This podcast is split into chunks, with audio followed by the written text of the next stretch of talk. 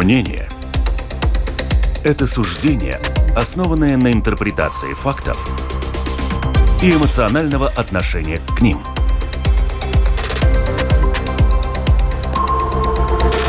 Открытый разговор с Ольгой Князевой на Латвийском радио 4.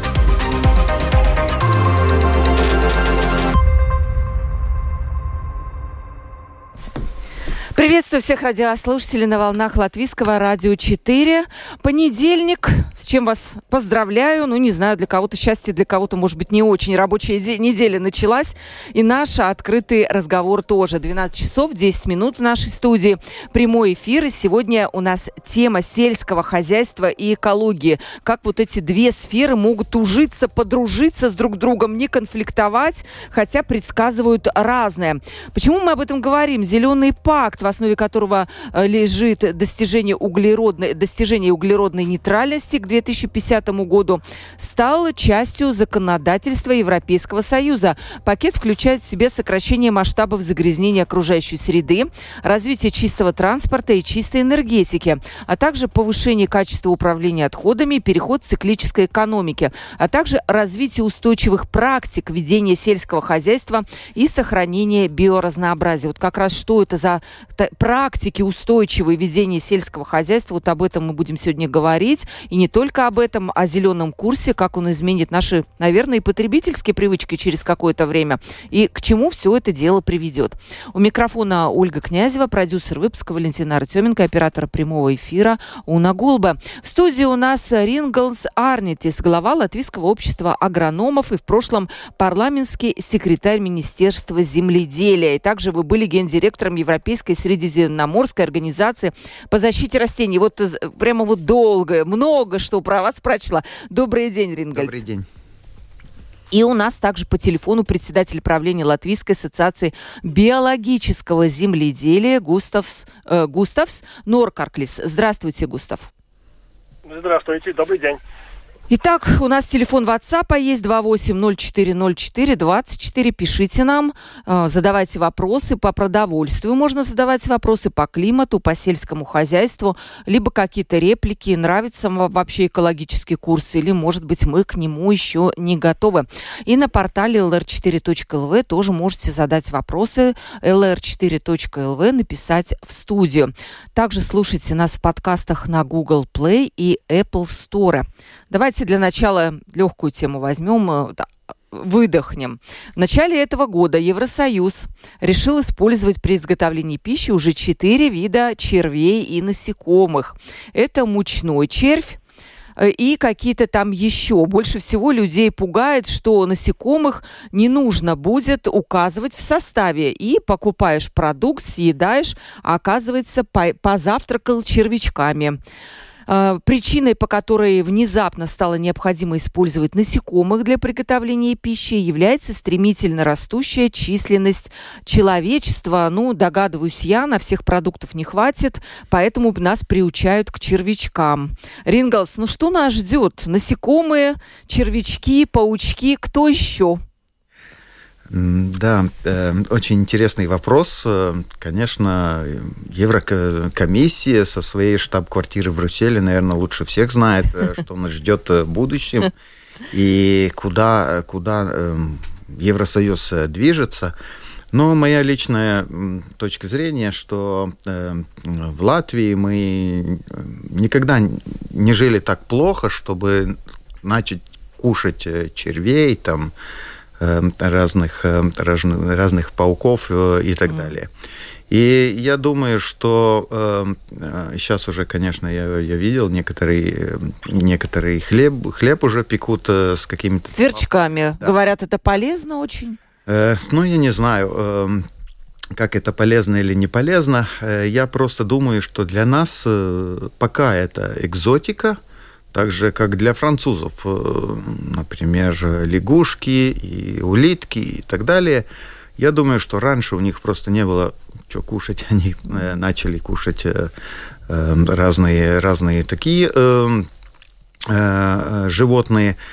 И э, сейчас, ну, наверное, какой-то тренд пошел, да, давайте что-то новое, давайте будем смотреть, как, как все можно пере, пере, ну, как-то перестроить.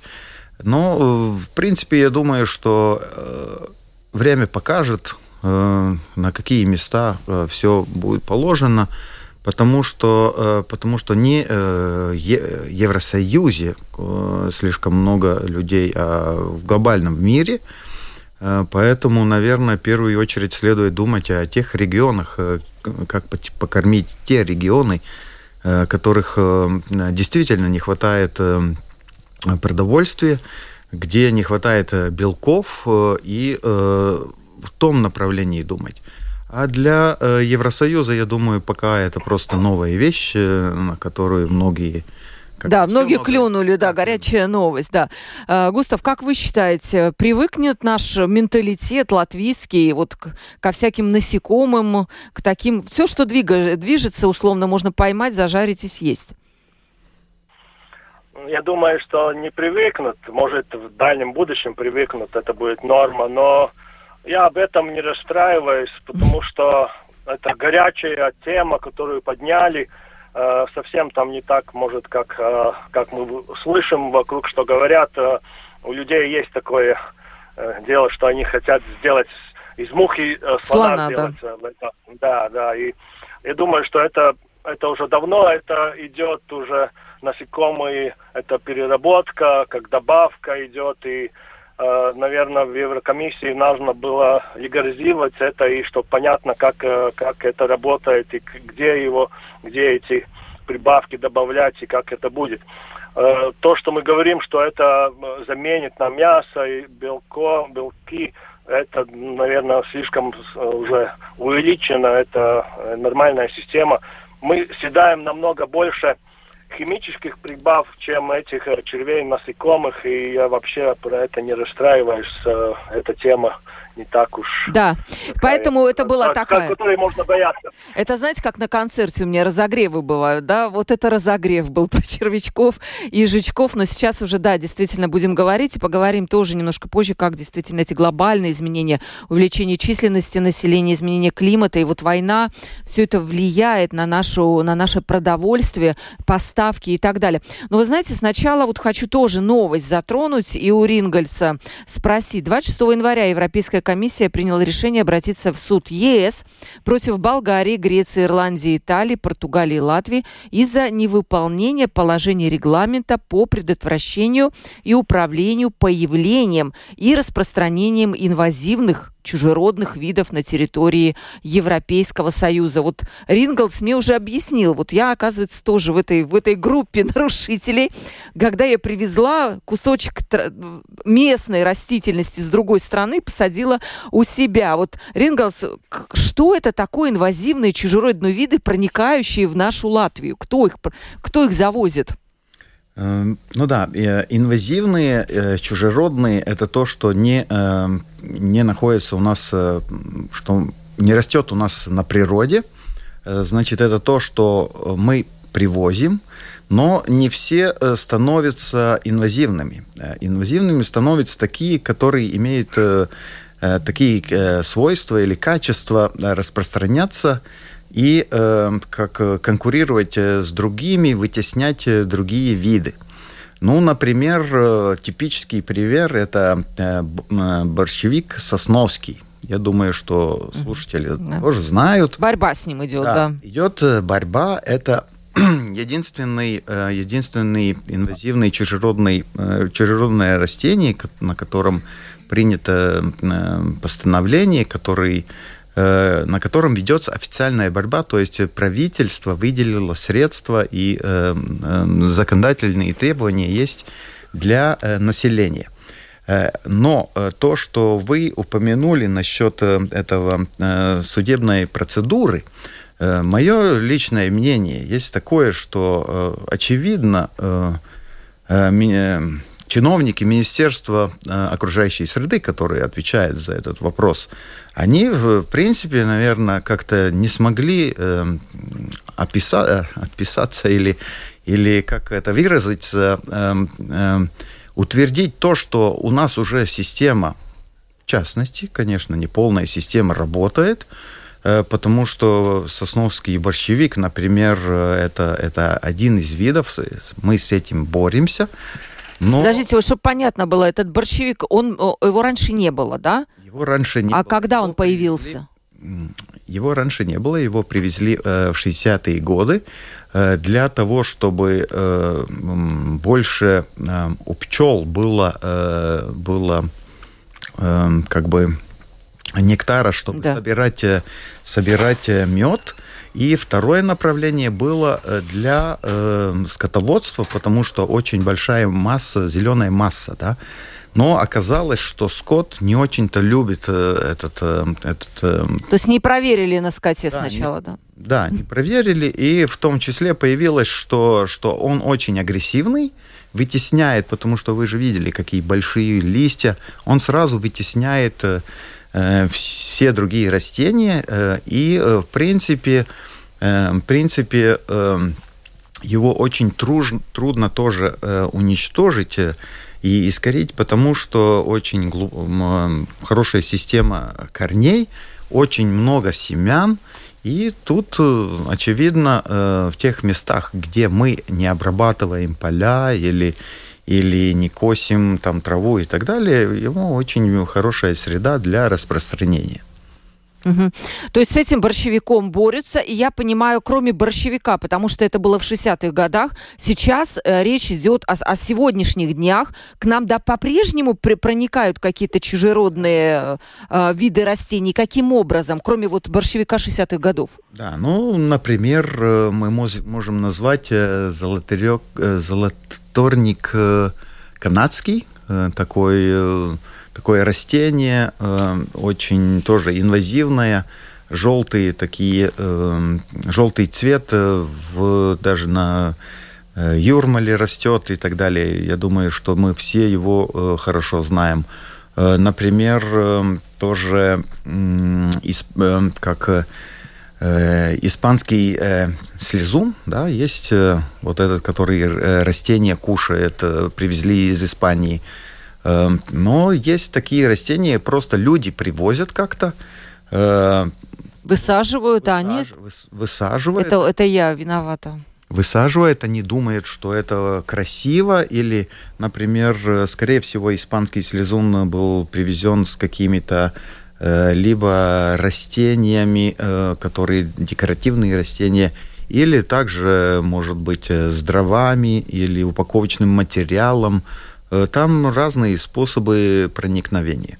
Но чтобы бороться с этим всем, там нужны, конечно, государственные мероприятия, и поэтому я, я, я, я удивлен, как э, наши чиновники не смогли, э, не смогли остоять мнение, что у нас уже что-то существует.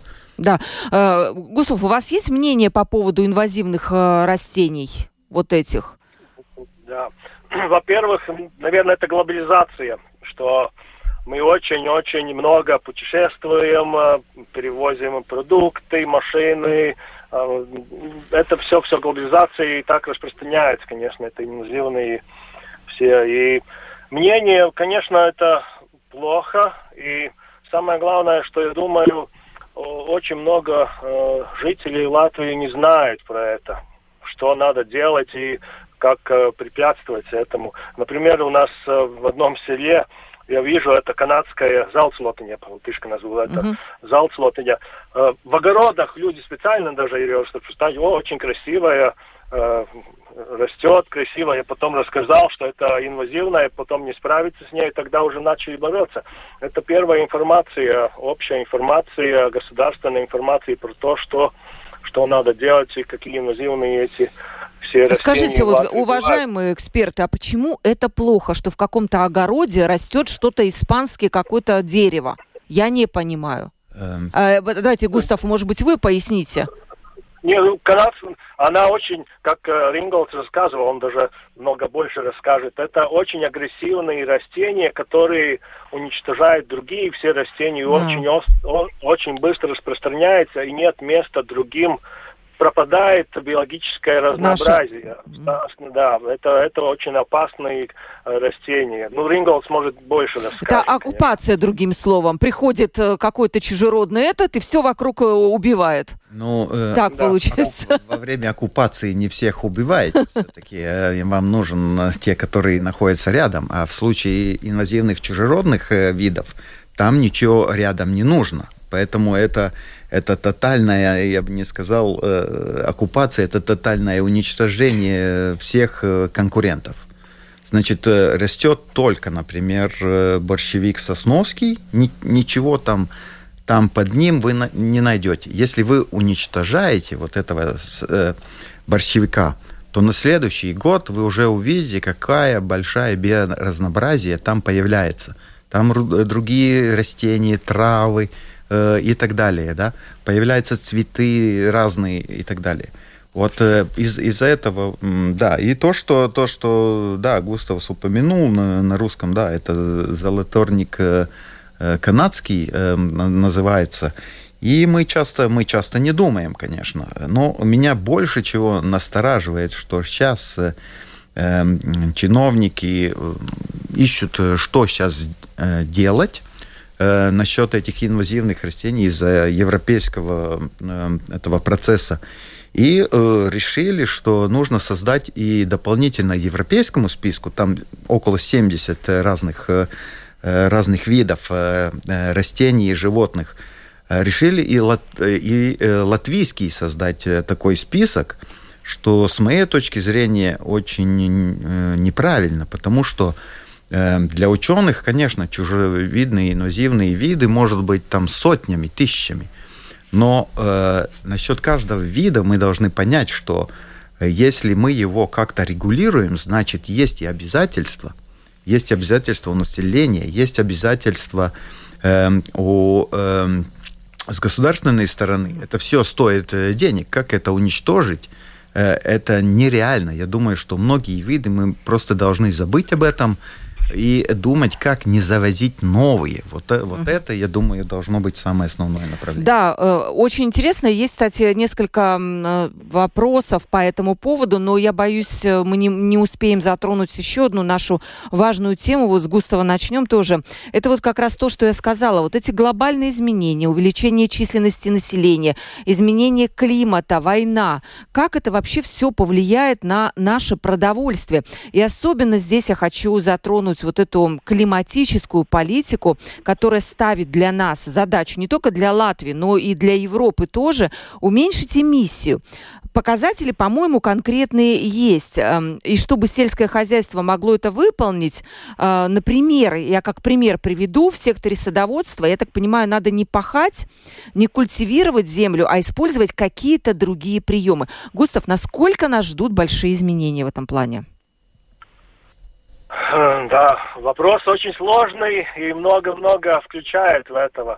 То, что вы упомянули, это что нельзя пахать, это тоже опять мы тоже э, слишком из мухи делаем слона.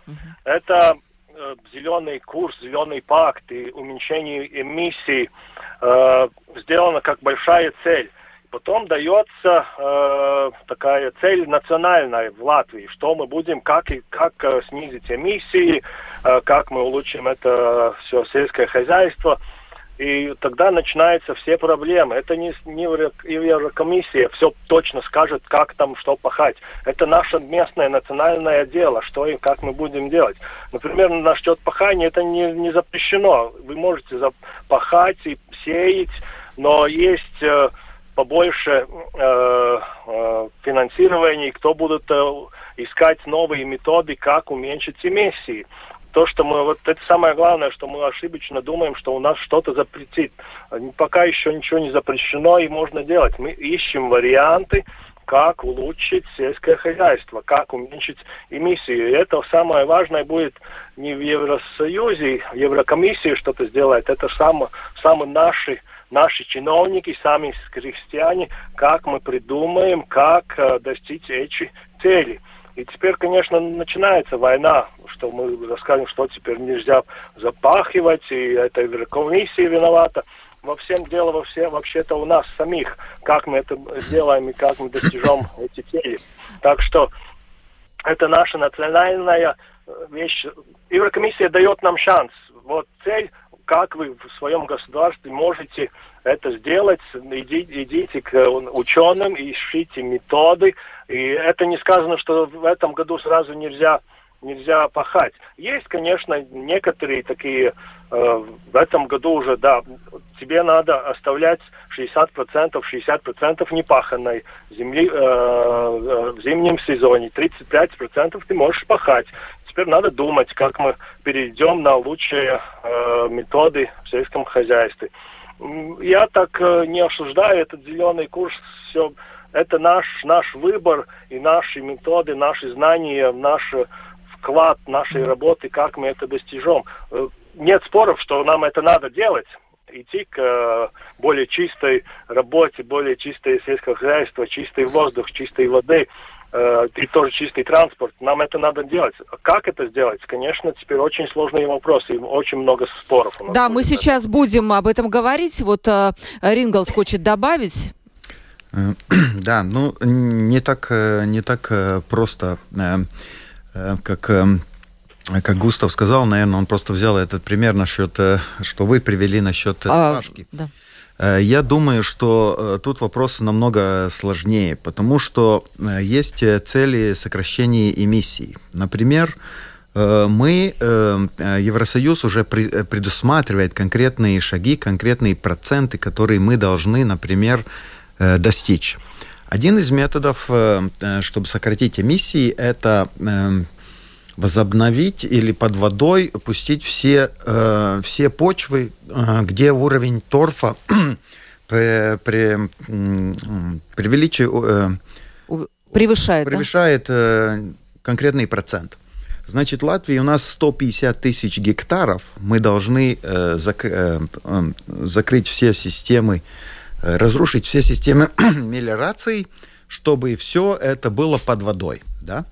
Вы понимаете, мы говорим о, о вещах, которые уже конкретно Еврокомиссия выдвигает. Сейчас э, э идет, э, ну, я думаю, что вместе с Министерством э, окружающей среды Э, этот вопрос очень, э, очень остро поднян в, э, в рамках Евросоюза.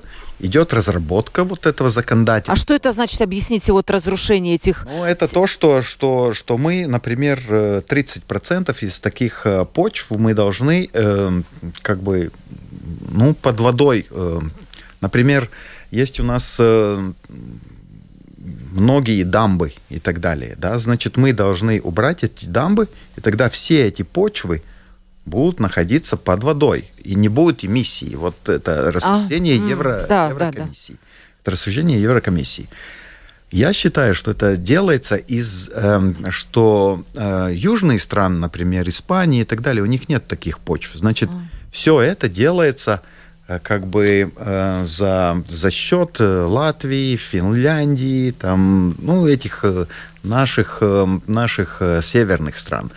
Другой вопрос, например, если мы возьмем использование, использование дрова для отопления, да, и там тоже конкретно написано, что, что в дальнейшем мы должны такое сокращать, несмотря на весь газ и так далее, да, э, конечно, в частных домах это, это не будет э, относиться, но все равно все это численность да, э, пойдет в общий, в общий котел. И для Латвии будет конкретная, например, квота, которую мы не должны превышать. превышать да. Животноводство Если... туда же, да? Э, ну, так, э, так э, точно я бы, я бы не сказал, но э, там все источники этих эмиссий, э, ну, в принципе, подсчитаны, как и через какие, какие мы э, это как говорится... Через какие источники выделяется да. вот это углекислый газ? И, условно, вы не знаете примерно цифру, насколько мы в два раза должны это снизить? Или вот имеем столько, снизить на столько? Не знаете, да? Я должен тогда смотреть. Э, да. Я не хочу. А, Густав, может, вы знаете, вот какова это наша глобальная цель, да? Ну, глобальная цель общая. Но это самое главное, что понять. Э, что в Евросоюз общие цели выдвинул теперь идет, мы уже теперь очень быстро все говорят, о, Еврокомиссия нам поставила конкретные задачи, конкретные цифры. Пока еще есть дискуссии, mm. есть общая, в 50 году ноль эмиссий. Mm. А как, как государства, национальные государства Евросоюза будут эти цели достичь, это еще идет э, дискуссии. Э, наука еще ищет варианты, э, вычисляет сколько эмиссий. Например, тоже в Латвии уже очень много говорит, что теперь вот запретит Еврокомиссия нам скотоводством заниматься. Это вся чушь. Э, неправильно. Этот общее э, надо унизить эмиссии. У нас в Латвии одну третью часть составляет только скотоводство, эмиссии. И это наш э, э личный выбор в Латвии – или мы будем 30% э, это одна третья часть скотоводства эмиссии, а остальное это почва, обработка почвы и синтетическое удобрение. Теперь наш выбор в Латвии. Мы теперь в Латвии все время говорим, что у нас запретить скотоводство. А если мы подумать, мы можем скотоводство вообще не запретить, мы можем больше вырабатывать пастбище, пастбищные животные. Нам очень много таких земель, где мы можем пускать э, в пастбище. Еврокомиссия нам не запрещает повысить число скотоводства. Это да. мы сами придумываем. И это вот, вот эта система, что мы в, Латвии очень-очень много говорим, что там Еврокомиссия запретит нам конкретные цифры ставиться. Это в нашем, это в Латвии делаем. И, например, может лучше тогда снизить э, это, который мы из иностранных стран привозим минеральные удобрения, может здесь лучше уменьшить эмиссии, но больше скотоводством заниматься. Это наш выбор. И мы все время теперь говорим, ба, скотоводство очень плохое, плохое запретить Еврокомиссии. Не так это. А Нам, вот, на, да, на, вот интересно, да. вот если минеральные удобрения, я понимаю, как раз э, ваша ассоциация биологического земледелия их использует по минимуму, да, или вообще не используют. А, а быть... Используют, да? Да, да, да. Да, но э, простое сельское хозяйство, скорее всего, используют их больше. И как они говорили, я слышала, что если мы вот уменьшим количество вот этих удобрений, то у нас и урожай будет соответствующий, поскольку мы не Испания, у нас нет вот этого долгого периода выращивания, и все равно кто-то пострадает, кто-то. Только нужно выбирать, кто из трех. Получается так. Густав, ну, да? Да, мы здесь, здесь очень сложный вопрос. Мы только выбираем одну вещь, там уменьшим, кто-то уже пострадает. Но надо в общем смотреть всю эту цель, что мы хотим достичь этого. Потом еще второй вопрос. Сколько мы, сколько в Европе мы производим э, э, питание, для продуктов питания. Мы производим намного больше, чем, чем потребляем. Еще сколько процентов мы выкидываем э, все, что не скушали, сколько идет в мусор. И это все надо сложить. Мы только вытаскиваем, но снижим все, кто-то потерпит. Мы можем производить меньше и хватит э, питания для Евросоюза и намного больше можем даже производить.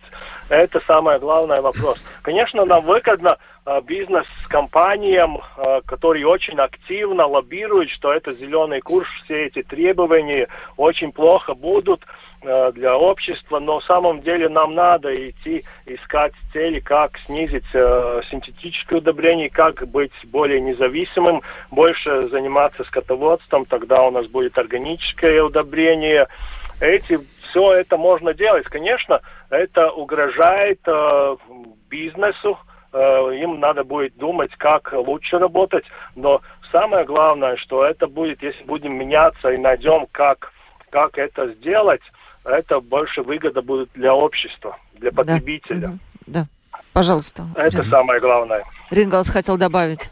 Да, большое спасибо. Э, но в любом случае у меня другое мнение насчет этого. Я считаю, что Еврокомиссия уже взяла очень много полномочий на себя, уже конкретно дик, дик, диктирует нам, э, что и как э, делать. У нас не так уж много этих возможностей и маневра остается, вот как вы правильно говорили на 30% сократите, и потом вот кусайте какой палец хотите, во всех больно, да. Эм, я думаю, что это зеленое соглашение, это не курс, мы неправильно переводим, это как зеленое соглашение. Я не знаю, кто с кем там согласовал все, наверное, политики согласовали, но, эм, наверное, с общественностью это не было согласовано. Э, потому что мы уже видим, какие цены, э, какой цен прирост идет. Это не только э, там война на Украине или ковид, это и уже начинает давать свои, свои как бы результаты эти направления зеленого курса. Поэтому я считаю, что мы все-таки не можем защитить свой Евросо... рынок Евросоюза. Если мы будем производить меньше, то, скорее всего, импорт э, и другие страны, которые, которым, ну, я не, не хочу сказать наплевать на зеленый курс, но э, которые не следуют этим нормам Евросоюза, они будут поставлять свою, э, свое продовольствие к нам, и уже... Не экологическое, но дешевое. Конечно, угу. конечно. И и поэтому я думаю, что, что э, Еврокомиссия просто не может защитить наших э, фермеров, наших э, потребителей. И поэтому, э, потому что существует глобальная торговля и, глобальная, и международная организация по, по торговле. И э, из-за этого мы все-таки должны в первую очередь, я считаю, бороться в Брюсселе, потому что все, вся эта законодательная, э, законодательство сейчас находится в процессе разработки. Мы должны бороться за свои национальные интересы, смотреть, э, чтобы эм, та зеленая часть Латвии, которую мы, мы можем использовать, вот как Густав говорил, для пастбища, для, для леса, леса Э, лес, лесной промышленности и так далее, чтобы там не было таких, э, да, еще насчет торфа и так далее, да, где у нас очень большой сектор э, саженцев э, и так далее, чтобы мы это не потеряли, чтобы там не было э, какого-то глобального запрета.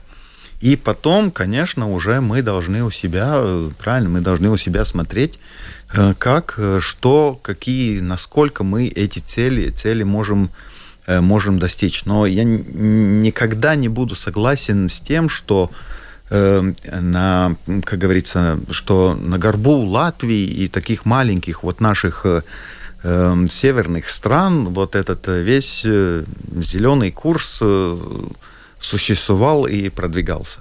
Потому что мое, мое такое личное мнение, что все-таки это очень много делается из-за вот э, тех новых стран, которые вступили когда-то э, в Евросоюз, э, и очень многое остается, ну, как говорится, для восточных, для, для западных европейских стран, что у них как бы эти ну, обязательства поменьше, исходя из того, что у них нету даже такого биоразнообразия, угу. у них нету столько лесов и так далее. Поэтому я думаю, что наши политики, тоже чиновники, политики, должны в Брюсселе все это взвесить, чтобы было, как Евросоюз всегда говорит, чтобы у нас была солидарность, чтобы все мы как-то внесли одинаковый вклад э, для достижения вот э, этих э, целей. Очень интересная мысль. Вы знаете, вот я Густава попрошу прокомментировать. Во-первых, вот тот момент, который сказал Ринглс про то, что да, у нас может появиться вот импорт из каких-то стран. А мне уже рассказывали историю, кстати, про из э, птицеводства, как в Европу идут самолеты вот этой курятины дешевые, которые, учитывая даже логистику с этих вот восточ... с азиатских стран, оказывается дешевле, чем местное производство, да, и с этим ничего нельзя поделать. И фактически это может случиться, да, и нам нужно что, ставить тогда какие-то барьеры э, для, для, ну, для импорта, чтобы защитить наше, наше дорогое производство, возможно, очень экологическое. Это первый момент, который я вас про попрошу прокомментировать.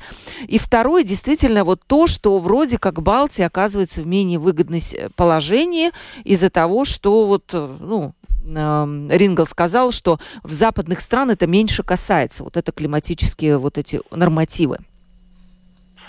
Да, про, пер, да, про первый вопрос, то, что наш рынок уже дешевая, дешевая продукция поступает, это уже много-много лет. Это здесь зеленые курсы ни при чем.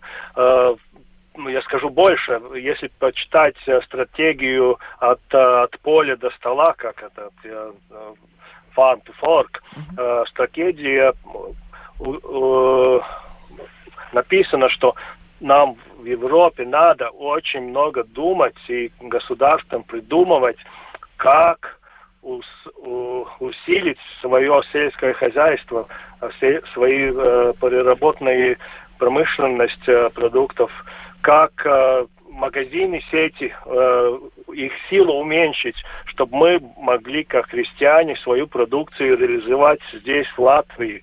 Это уже, это зеленый курс, в этих стратегиях написано, э, советы, что, как надо делать. Это нашим чиновникам, нашим политикам надо думать с нами вместе, с сельским хозяйством, как это запретить или уменьшить этот импорт дешевой продукции. И то, что в зеленом курсе, мы, мы очень это очень, в этом очень удобно. Вот зеленый курс, теперь вот теперь будет дешевая продукция. Нам надо работать и более э, искать варианты, как, как нам э, рекомендовать свою продукцию, рассказывать, как мы производим, насколько зеленая Латвия, насколько у нас зеленая продукция. Это смысл зеленого курса. Мы как-то поворачиваем, что зеленый курс, теперь все плохо будет, и все, все теперь запретить. Не, неплохо, вы знаете, вот я не слышала, ну, что да, плохо. так получается, Дороже. что вот зеленый курс, да, да. Дороже, да. Да. Дороже это другое тоже. Это э, цена в магазинах это совсем другая. Это э, не... конечно теперь выгодно все опять на зеленый, зеленый курс, и теперь все дороже становится, импорт это... Нам более надо критически смотреть, почему это э, происходит, почему больше импорт такой дешевой продукции и так далее. Это другое. Наша, может, нищет, нищета, что мы не можем купить хорошие продукты, квалитив, квалитивные. Мгм. Это общая система. Насчет второй вопрос, то, что выгодно, может, другим странам или что у нас э, этим э, новым странам Евросоюза, ну, я так не смотрю на это. Это, наверное, я как расскажу, это общая цель. Если как, как система работает этого законодательства в Евросоюзе. Еврокомиссия делает предложение, потом это идет в Европарламент, где наши депутаты, все, всего, всей Европы депутаты, и наше государство потом едет, такой трех, трех э, полевая такая, три, три стор- стороны сходятся и потом делают этот, у- у- уточняют эти все, что Еврокомиссия все эти документы сделала. И очень долгий процесс, целый год, два года, три года. На этом зеленом курсе еще уже работают, мне кажется, уже пять лет. Еще, еще не очень что-то принято, еще не действует ничего. А мы уже говорим, что очень много действует. Это очень долгий процесс. И самое, что мне такое страшное, что эти все три стороны сходятся, и все интересы с каждого евросоюзского страна сходятся, и, и от главной такой цели, которую мы как бы думаем, это все хорошо будет, разрывает на все стороны, и получается то, что мы теперь видим, какие-то неправильные вещи, что принимает, потому что там в Евросоюзе очень-очень хорошо работают бизнес-лобби, которые лоббируют для себя свои интересы в этом зеленом курсе. И получается, в конце концов, для общества может получить что-то не очень Приведите хорошее. пример, Густав, все-таки, вот когда вы говорите про лобби, и кто-то, получается, свои интересы отстоять, это не очень хорошо. Вот, например, хоть один какой-то пример, чтобы понятно было. Ну, этот вопрос, наверное, наверное, там э, э, пестициды, наверное, минеральные удобрения, там можно э, про это говорить.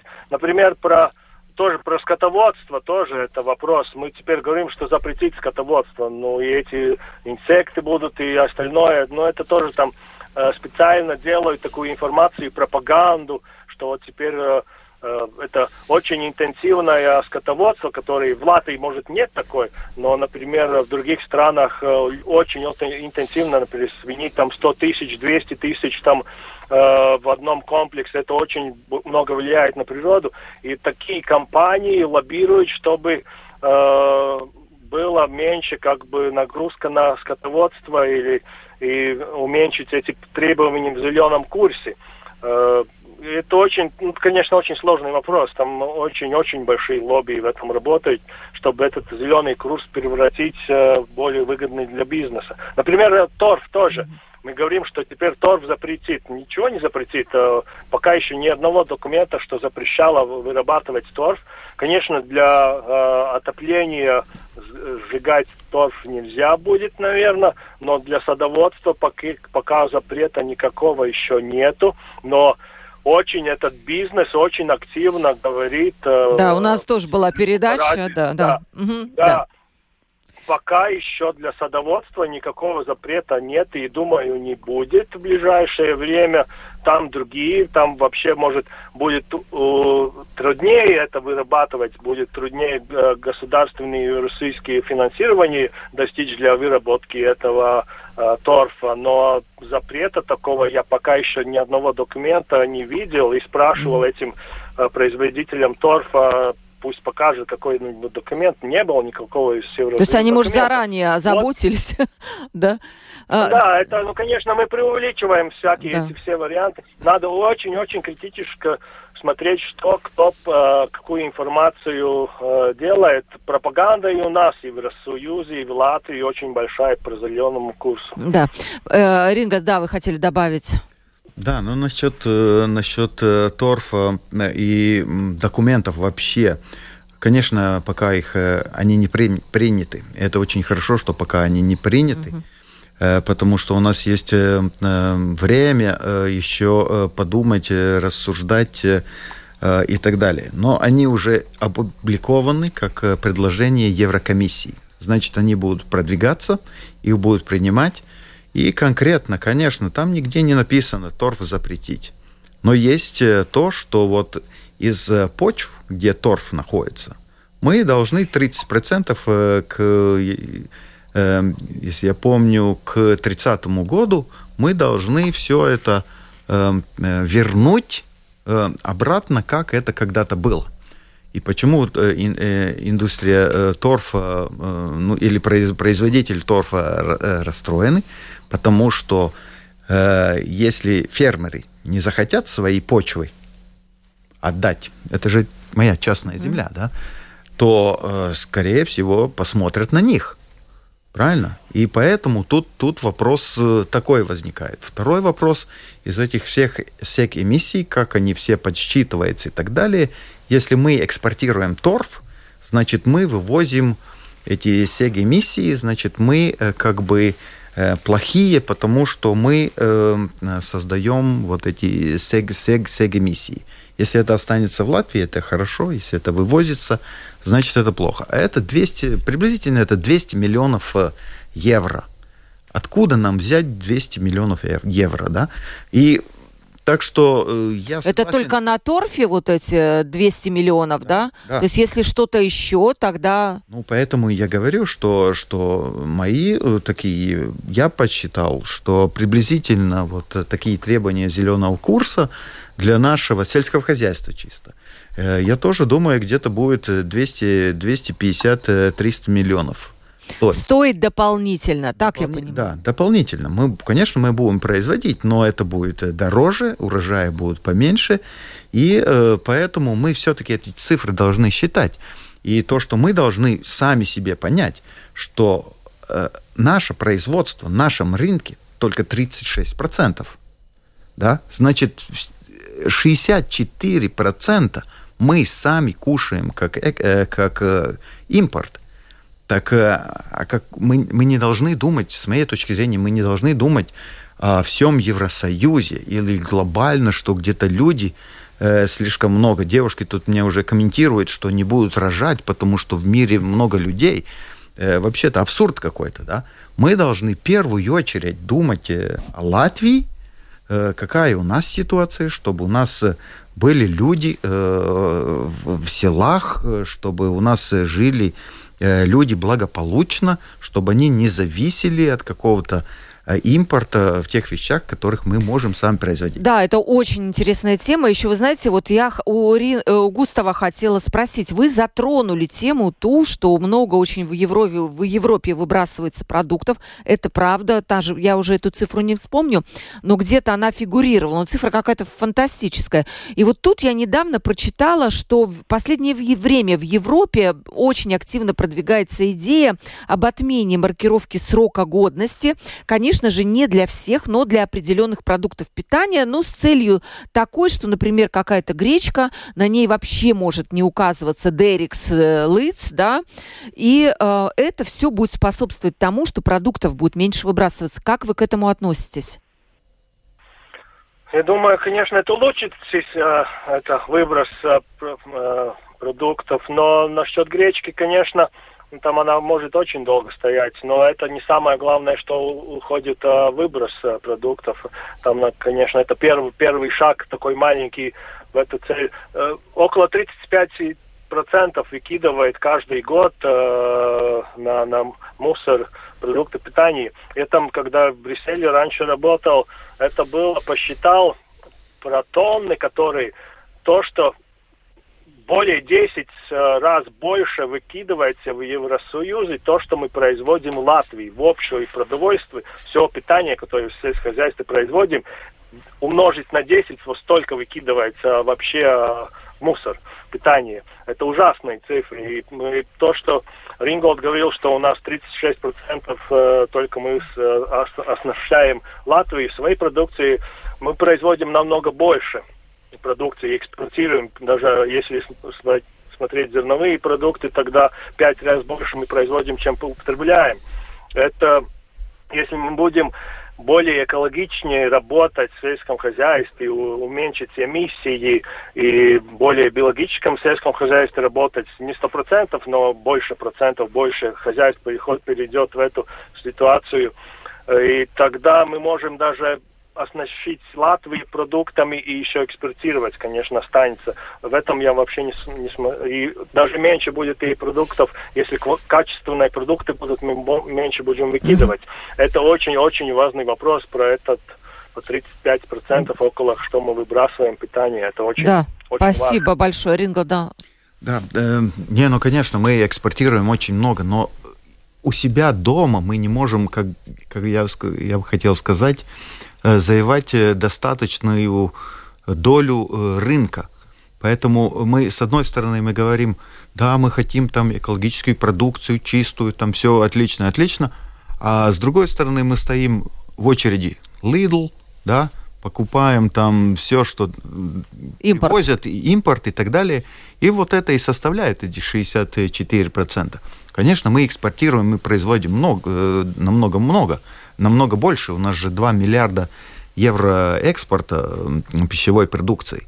Но сами у себя дома мы как будто, не знаю, кушаем что-то привезенное, сомнительным качеством и так далее. Успеем буквально вопросики задать. Вот несколько есть, но нельзя людей оставлять без ответов. Э, скажите, пожалуйста, эксперты, э, экология в сельском хозяйстве, она для чего нужна? Для того, чтобы просто снизить выбросы или для того, чтобы продукты были лучше? Вот вопрос слушателя простой очень, да, не, не, не понимают. Оба, оба, наверное. Оба, да? Конечно. Оба, о, да, оба, без вариантов оба, да. То есть продукты будут... Э, и еще похожий второй вопрос нас ждет подорожание продуктов из-за климатического вот этого курса, э, ну, нового. Дороже будут они? Людей интересует такой дороже. очень простой вопрос. Дороже, дороже будут, наверное, но из, не из-за климата. Это бизнес, это не...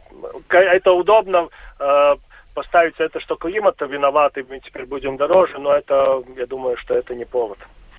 Кто привозит вот эти неправильные растения в Латвию? Вообще могут ли человека, у которого в саду растут вот такие канадские сосны, наказать, спрашивает слушатель? Ну, пока, наверное, э, нельзя, потому что нету такого законодательства пока.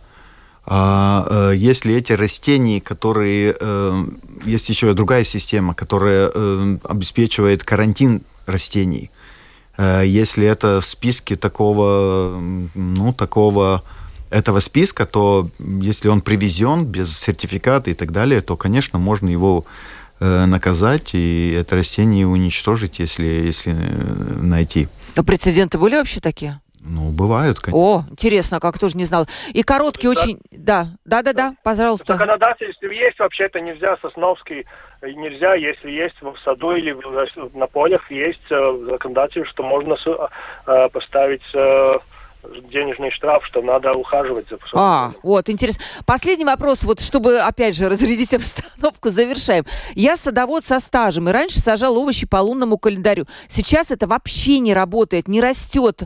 Почему? В чем причина? Это что, у нас так экология нарушена? Давайте, Густав, есть вот связь с лунным календарем? Экология. Кто верит, конечно, есть связь, наверное. Но то, что это не растет, по этому лунному календарю трудно сказать будет. Но экосистема в каждый год все разрушается, разрушается, которая была раньше. Конечно, каждый год все интенсификация разрушает экосистему. Да, вот, по, вот да. поэтому, да, у нас мы про это и говорим, что нам нужно уменьшать эти выбросы, чтобы лунный календарь наконец-то заработал. И Анатолий Васильев, который прислал этот вопрос, наконец-то стал следить за своим урожаем по лунному календарю. Спасибо большое. У нас в студии был Рингалс Арнитис, глава Латвийского общества агрономов. Спасибо огромное вам за содержательный рассказ и также председатель правления Латвийской ассоциации биологического земледелия Густав Норкалклис. Спасибо огромное, Густав, за то, что э, прокомментировали нам вопросы вот и лунного календаря, и самое главное, нашего будущего биологического сельского хозяйства. У микрофона была Ольга Князева, продюсер выпуска Валентина Артеменко, оператор прямого эфира Уна Голба. Встретимся уже завтра в это же время. Всем пока.